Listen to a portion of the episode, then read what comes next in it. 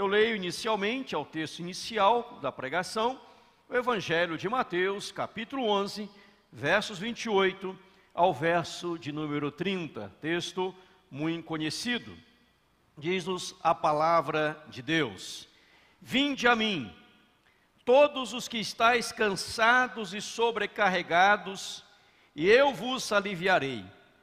Tomai sobre vós o meu jugo e aprendei de mim, porque sou manso e humilde de coração, e achareis descanso para a vossa alma, porque o meu jugo é suave e o meu fardo é leve. Eu vou repetir: vinde a mim, todos os que estáis cansados e sobrecarregados, e eu vos aliviarei.